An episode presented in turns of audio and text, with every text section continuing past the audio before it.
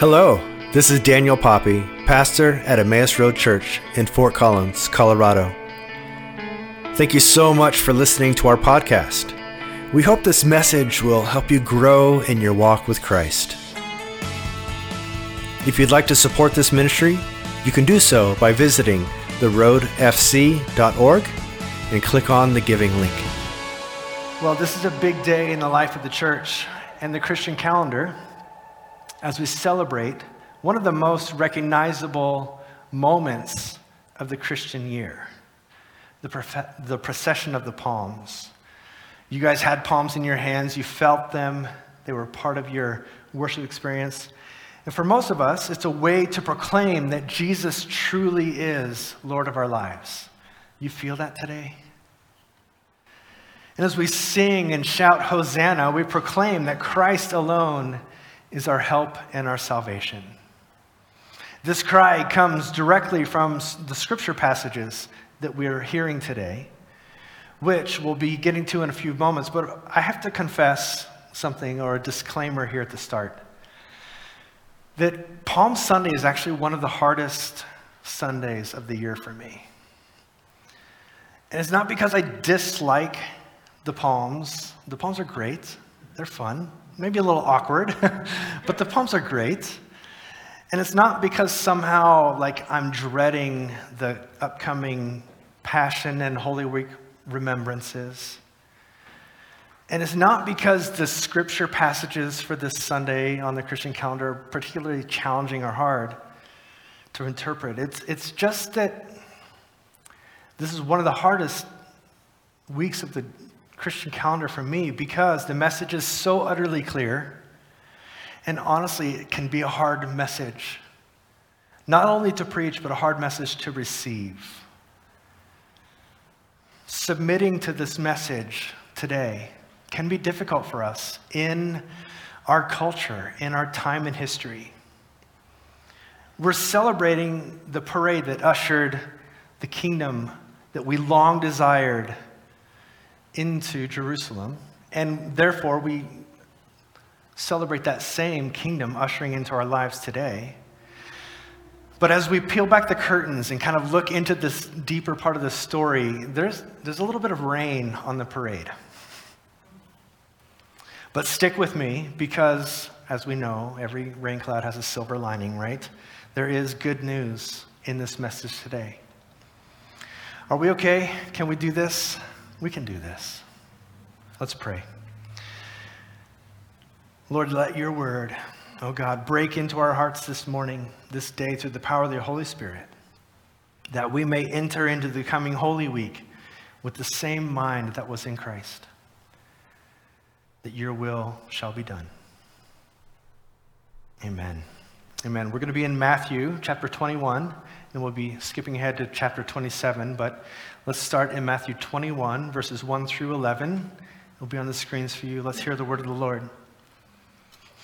When they had come near Jerusalem and had reached Bethphage at the Mount of Olives, Jesus sent two disciples, saying to them, Go into the village ahead of you, and immediately you will find a donkey tied and a colt with her. Untie them and bring them to me. If anyone asks, What are you doing this? or Why are you doing this? say, The Lord needs them, and he will send them immediately. This took place to fulfill what had been spoken through the prophet. Tell the daughter of Zion, Look, your king is coming to you, humble and mounted on a donkey, and on a colt, the foal of a donkey. The disciples went and did as Jesus had directed them. They brought the donkey and the colt, and they put their cloaks upon them and he sat on them. And a very large crowd spread their cloaks on the road. And others cut branches from the trees and spread them upon the road. The crowds that went ahead of them and followed them were shouting, Hosanna to the Son of David. Blessed is he who comes in the name of the Lord. Hosanna in the highest heavens. When he entered Jerusalem, the whole city was in turmoil asking, Who is this? The crowds were saying, This is the prophet Jesus from Nazareth in Galilee. This is the word of God for the people of God. Thanks be to God. Well, today we're going to be looking at the wider story that's taking place during one of these most intensely charged moments in not only Scripture, not only in the Christian year, but really in history. You know, when it says the whole city was in turmoil, the word that the scripture is using, the original language there is using, like means that Jerusalem was shaking. It felt like an earthquake was going on. That's the word that's going on. The multitudes, the sheer number of people, the movement, the noise. The word used is sigh, which comes that we now use as the root of the seismic impact that earthquakes have on the world. If you were anywhere near the city of Jerusalem during this procession, right before the Passover, you would have felt the ground shaking beneath your feet. That's hard for us to imagine. I mean, maybe if you've been to a stadium or something and like the game is rocking, you can feel that. You felt that before, Jay. Yeah. I mean, it's kind of weird feeling to feel the ground shaking. And that's what was happening. That's what was happening in this story. And of course, we hear the crowds. The crowds in the book of Matthew, they function like a character. Have you noticed this? Like Matthew's always talking about the crowds. They appear at the beginning of his ministry, coming to him from all over the region. The crowds sit and hear the Sermon on the Mount. They're listening to his teaching. They're repeatedly astounded at his authority as they see his capacity to heal the sick and perform miracles. They're amazed as he casts out demons, and they say, Never has anything been seen like this in all of Israel. Before the triumphal entry, the crowds, they've had their bellies filled twice. they've had their bellies filled by Jesus through the multiplication of the fish and the loaves. So it might not be that surprising that now, here in this passage, that the crowds are once again showing so much enthusiasm. And it's heightened by the significance of the procession that is, in fact, is almost word for word used from this uh, book of Zechariah that the Jews would have known so, so well. Rejoice greatly, O daughter of Zion. Shout aloud, O daughter of Jerusalem. See, your king comes to you. Triumphant and victorious is he. Humble and riding on a donkey on a colt, the foal of a donkey. For the crowds, they were seeing prophecy fulfilled in their midst. And of course, we can't forget what they were shouting. They were shouting, Hosanna, right? Hosanna to the Son of David. The crowds were shouting, Hosanna. It means save us. Save us is what they were shouting. Save us. You'd have to ask yourself, what, save us from what? What are they wanting saving from? This morning, we're going to take a little bit of a history back, back story. We're going to take a dive into the story that's going on, the story that these people who are greeting Jesus were experiencing and feeling. And I think this story, by hearing this, it gives us some, uh, some perspective. And it allows us to feel intensely what the people who were greeting Jesus that morning were feeling, that day were feeling. And we're not just aiming at the highlights of the context. For me, as I was looking into this, I was like blown away by the weight and the significance. I hope that you feel a little bit of measure of that. I want you to feel the weight of what Jesus was stepping into on this day. I want you to feel the weight of what Jerusalem means, not only biblically, but to the world, what it means. I want you to get, a, sense of what the kingdom of God is, but also what the kingdom of God is not. That's a big part of the story today. This Jewish celebration that was taking place during these events leading up to Holy Week is called Passover. In the city of Jerusalem, there would be hundreds of thousands of Jewish pilgrims, hundreds of thousands of Jewish pilgrims gathering for one of these, the most holy and significant festivals of the Jewish year. You see, the, the Passover, for many of you, this is familiar, but the Passover retells the story of the Jews' liberation from Egypt. Remember the story? Moses and the plagues and all that kind of stuff?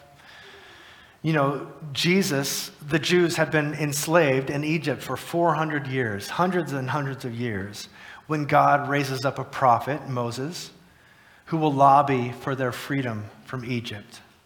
We have all the miraculous signs that God performs in the face of Pharaoh to help let them know that God's favor is on these people and that he should let them go. And Pharaoh keeps going, Well, sure, you can go. Wait, never mind. Yes, no, yes, no. He's like flip flopping, right? Until the final sign, when the angel of death marks, comes raging through Egypt and the firstborn of each family is taken, all except for those who have the blood of the Lamb marked on their doorposts. When Pharaoh and Egypt experienced this, he's like, get out of here, go. He does change his mind one more time, but it doesn't work out. So the Passover celebrates God's intervention for the Jews. The Passover celebrates God's intervention of justice and freedom from the Jews in the face of occupation, in the face of subject, being subjected to Egypt, and for the Jews who are celebrating Jesus, they would feel this need of justice from Rome, who's occupying them. So the Romans do what Romans do. Of course, we know at this time of Jesus, that Jerusalem and all the region was ruled by Rome. The Jews were kind of captives in their own land. And when something like this is happening, when there's a celebration among the subjugated people, Rome does what they do. They roll in with power and force, shock and awe. So during every Passover festival, or every festival like Passover, the Romans would show up. They would bring their centurions, their guards, their legions, and they would march into the city just to help remind the Jews of who is really in charge here. This is where we get the story that we've heard many times the story of the two triumphal entries into the city on Palm Sunday. Because every Passover, the Romans would march into the city proclaiming total d- domination and authority. They would have a leader on a horse, they would have their crowds following, and they would be marching in in power. And then, of course, we hear the story of Jesus riding in on a donkey in humility, but no less enthusiasm, no less expectation from the people who are calling after him Save us son of David. And they're shouting this because the Jews not only have hope in the promises of a Messiah to come, like from the passage in Zechariah, but they also have precedent from history of a warring king bringing freedom from those that are oppressing them. Some of you may know your world history. Alexander the Great, around 332 BC, is on the scene, invading and conquering this region. And he invades and conquers the weakened city of Jerusalem. Remember our story from last week, the Valley of Dry Bones? The people of God could simply not help themselves from turning their back on him time and time again. They had weakened themselves. They were turning to foreign gods. They were uh, they were worshiping idols, they were offering sacrifices to foreign gods, and therefore Jerusalem had been weakened and it was um, prone to the conquering that Rome brought into this region. Rome rolled in with a killing machine, their legions into Jerusalem, began conquering the people, not entirely by force, but by culture. The Greeks had a program called Hellenization where they would simply deconstruct the culture of the, of the group that they were invading by occupying them, by taking away the things that they could do. During this whole time, this 300 BC up to Christ's birth, the Jews were forbidden from practicing the Torah as Yahweh had commanded. They were, they were, the act of circumcision was outlawed. They did not allow them to eat a, a kosher diet according to Scripture. But their ultimate act was to desecrate the temple. So during this time of Alexander the Great, there was this desecration of the temple that was about to happen. The Romans, like, forced the Jews to sacrifice a pig upon the altar. And this would have been the ultimate slap in the face for the Jews. But at the very last minute, a godly priest rises up from the Maccabean family and he kills the priest who was about to sacrifice the pig.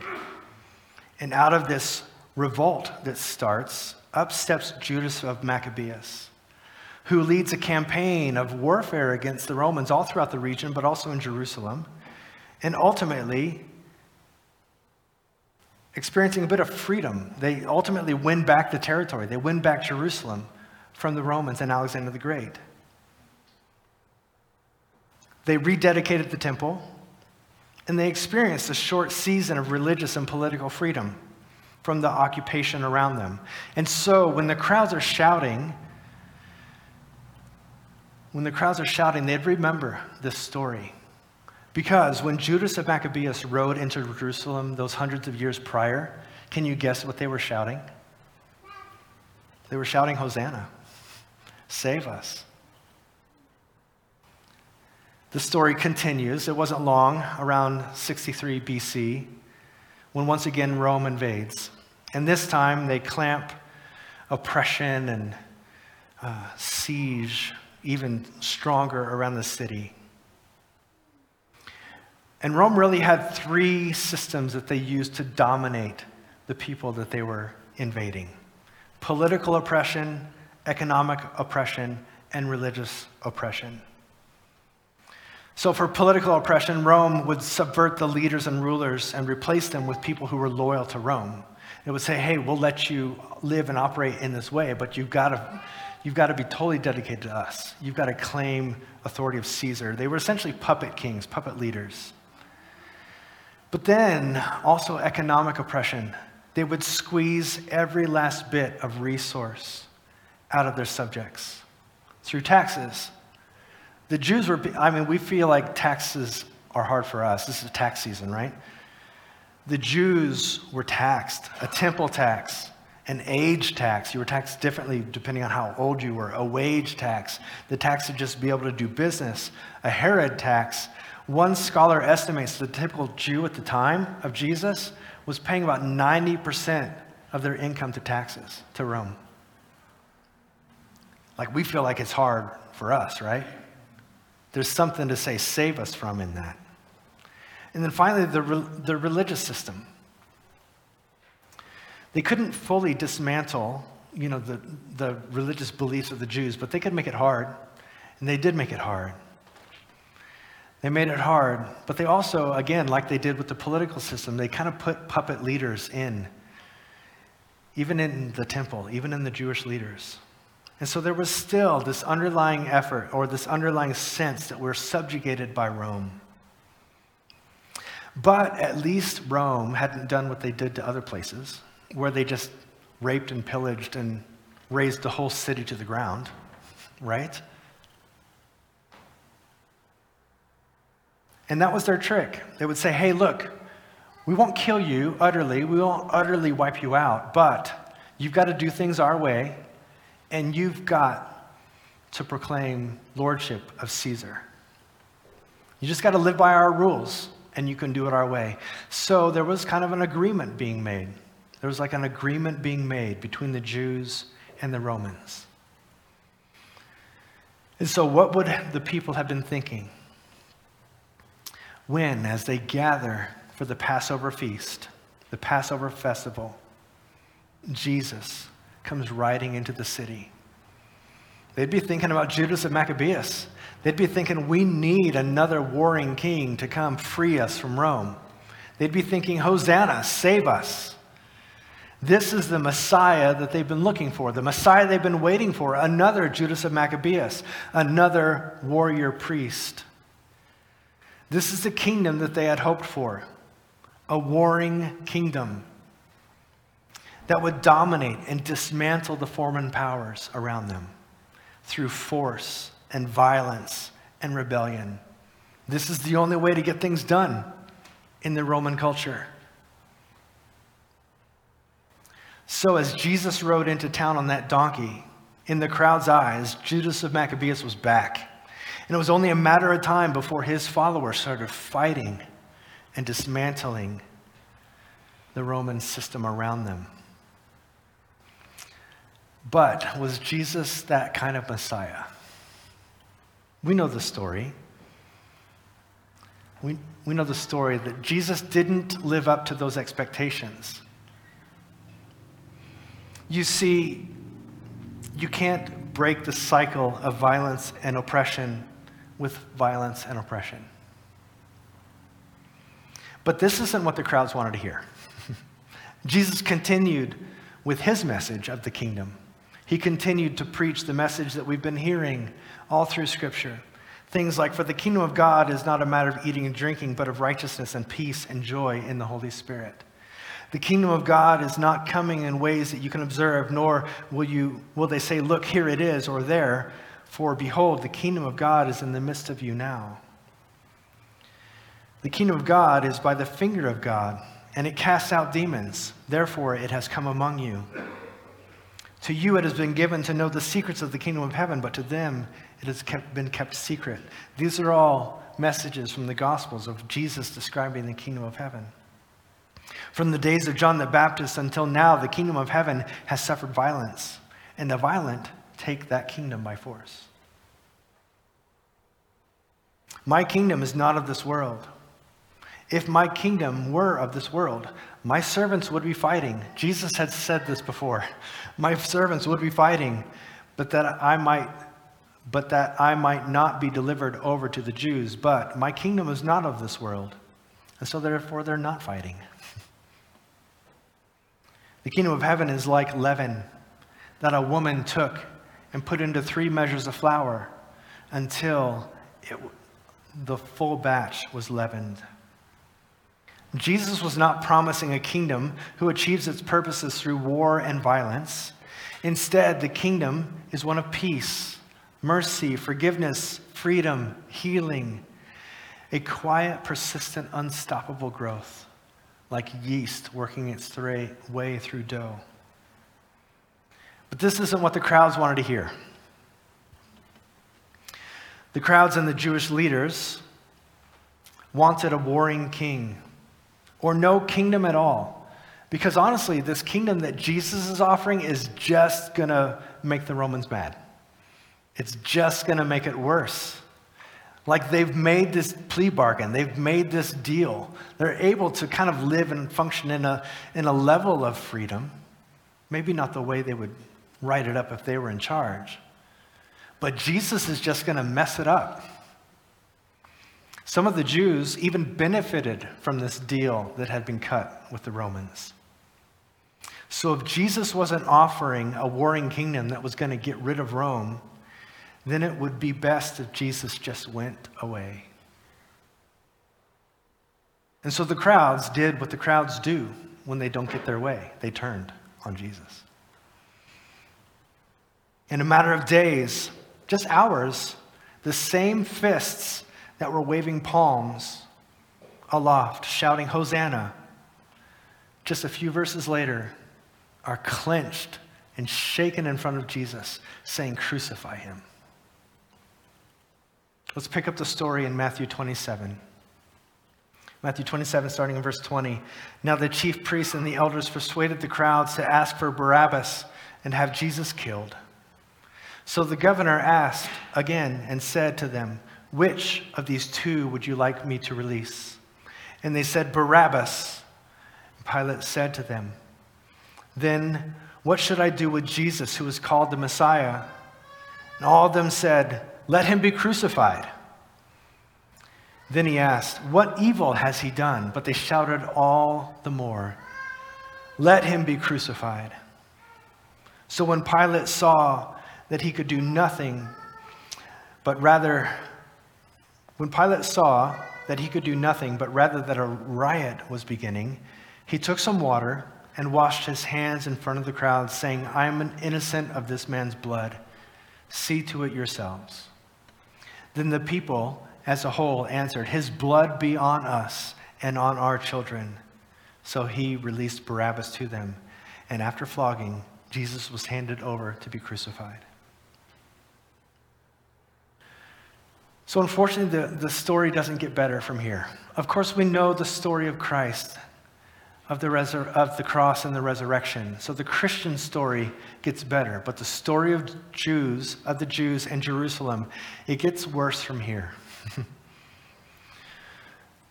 you know, we'll be retelling the story of the passion, the passion that Christ experienced in Holy Week on Good Friday, and we hope that you join us. And we also know that the story doesn't end even on Good Friday. For us Christians, we celebrate the resurrection and the victory of Jesus over sin and death and the breaking of chains that, that has held us. That happens on Easter. But what about the people in Jerusalem and the surrounding regions in the days to come? Around 70 AD, three days before the Passover, the Roman army once again started besieging Jerusalem. In previous years, the city had kind of, again, re- kind of experienced a revival or kind of a, a, a moniker of freedom from the, Jew, from the Romans. But once again, Rome was back, and they began laying siege to Jerusalem. Within weeks, the Roman army had broken through the walls of Jerusalem. There was fighting and resistance. And according to her, the historians, the city was ravaged by murder and by famine. It was utterly defeated. It was thought that over 1 million Jews were killed during this revolt in 70 AD. The temple was, was, was destroyed, it was pillaged of all of its gold. It was set on fire, and not a single stone was left standing. And you know what they did with all the gold they took from the temple? What Rome did with all that gold? It went back to Rome. The gold was then used for the building of the Colosseum and all of the other things that we saw in Roman culture during the time. This gold that the Old Testament tells us that the Jews crafted into the beautiful ornaments of the temple, the gold that Solomon used to dedicate the temple, all of this went back to Rome and was put to use in a lot of things, but one of the things that was put to use to was the building of the Colosseum, where Jews and Christians were martyred and killed. Tragic.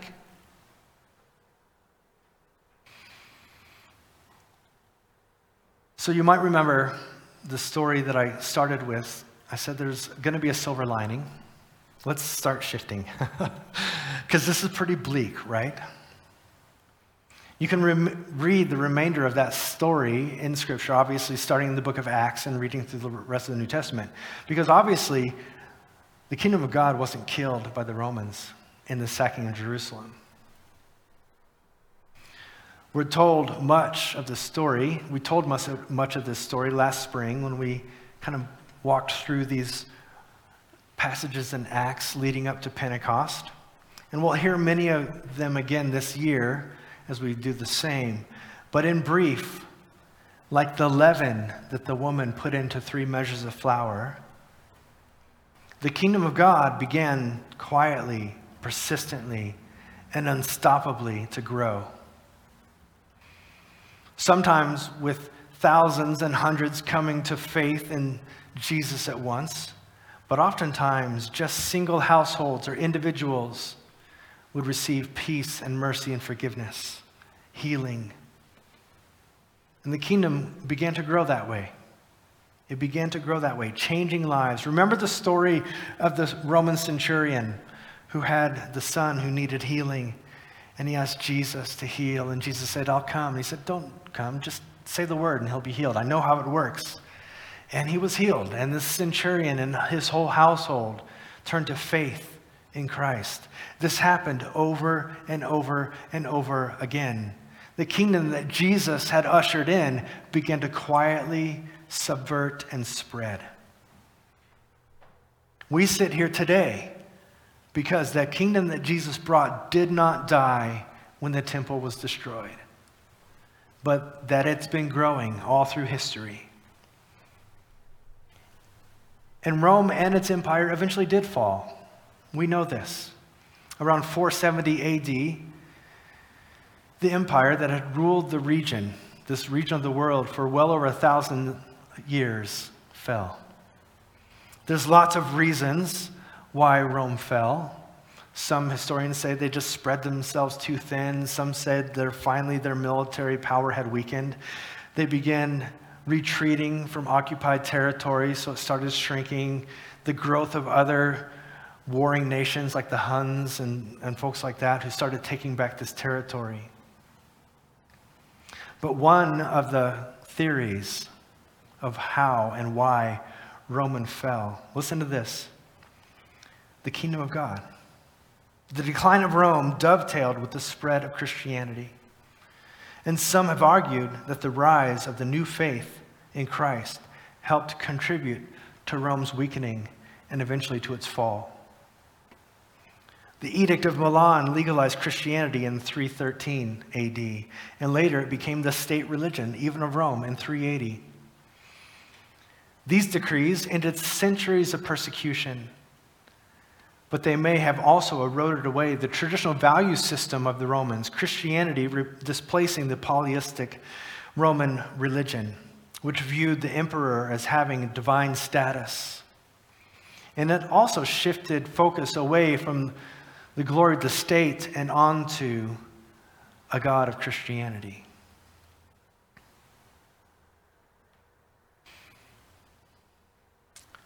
So, we're calling this sermon the Tale of Two Kingdoms. We're seeing the different ways that two kingdoms have worked and have achieved their purposes. But we could easily call this sermon a tale of two crowds. Today, we ask ourselves the same question that those crowds during the Passion Week, during the Passover, needed to wrestle with. What kind of Messiah do we want? What kind of Messiah do you want? One day waving a palm branch, shouting, Save us, and on another day, a fist clenched, shouting, Crucify him. What kind of Savior do you want? How can we process this? I mean, this is where it's hard for me. I sense it in the room. This is where it's hard for me. How do we process that question? What kind of Savior do I want? How do I imagine him accomplishing his purposes?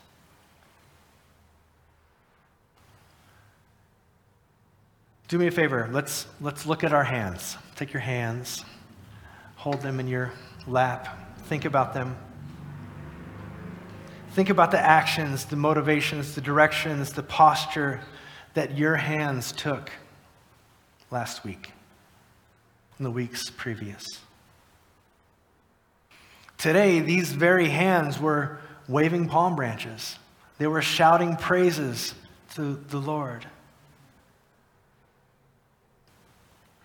They were used to greet one another, to put a hand on one another's shoulders in compassion and mercy.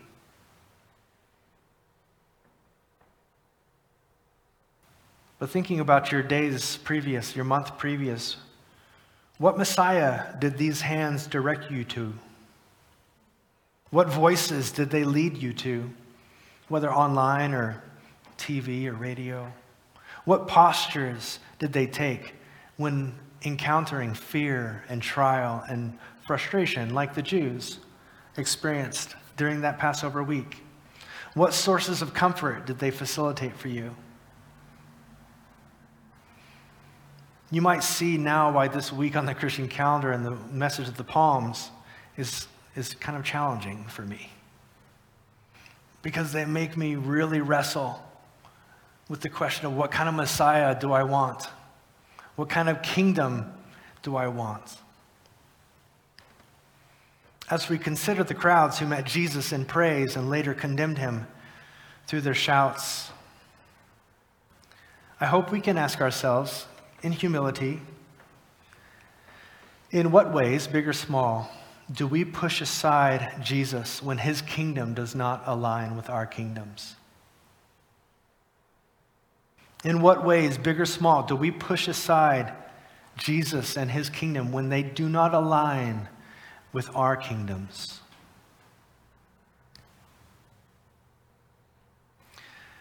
You know, I think appropriately, I think we should end our sermon this morning, our time before we come to the table, in, just a moment of reflection.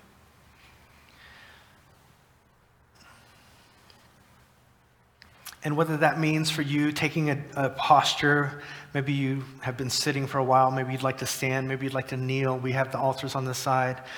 But a posture of prayer where we consider what kingdom do we want? What Messiah are we shouting for? In a moment of prayer, for me, I'm saying no to the preferential kingdoms that I chase after from time to time.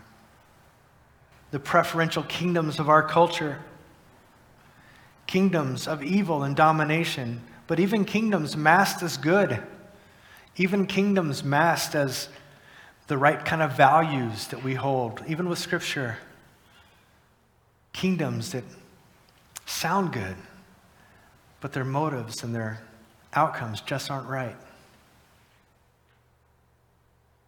In our prayer, may we say yes to the kingdom of peace and mercy and forgiveness and healing and freedom that Jesus taught.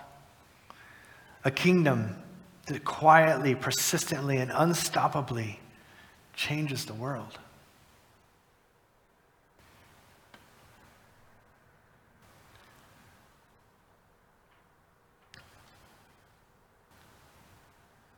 After a moment of silence and prayer that we're entering into, I will lead us in the praying of our prayer of confession that we've been praying throughout this season of Lent. But let us take a few moments and pray.